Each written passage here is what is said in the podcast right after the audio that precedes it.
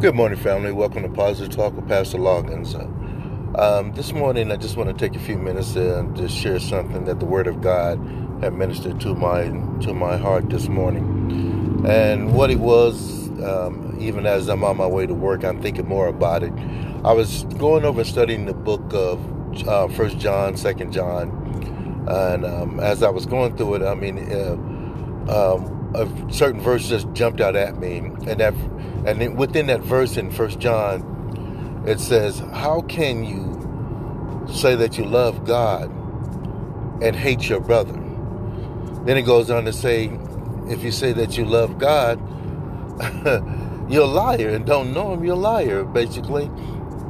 And as I was sitting there and I was reading that, and as the Word of God began to minister minister to me more I begin to realize how minimized that powerful four letter word L O V E has been made in the world today.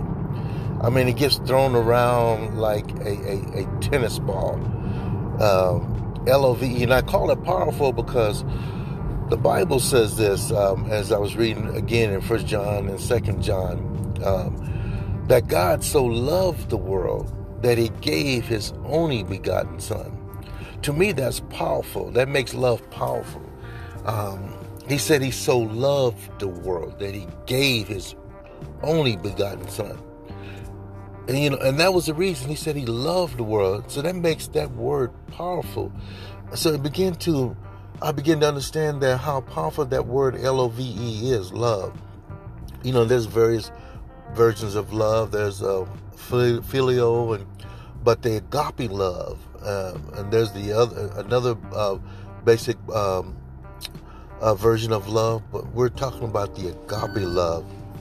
The agape love, that's the love that comes unconditional, the love that has no condition, the love that says, I love you no matter what you do, what you've done. I may not understand you, but I love you.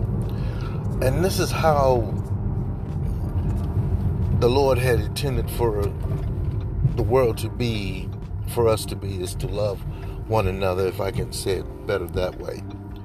Um, again, um, um, I, I, I, was just amazed when I when that just jumped out to me how the word love has been made numb, has been made numb in the eyes of the of the Lord, and we need to remember that God is love and we are his love. We are his children. We we are the examples of his love when we come into this world in this gift called life.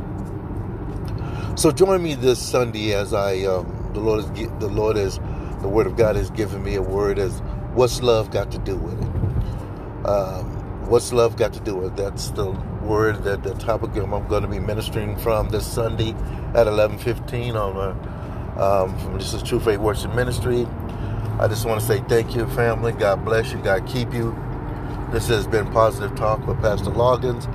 Um, sorry, I'm on my way to to, to work, so it's kind of out there, but I just wanted to share that why it was on my heart. God bless you and have a wonderful day. And remember, God is love, and you are love. So love your brothers and sisters. God bless you.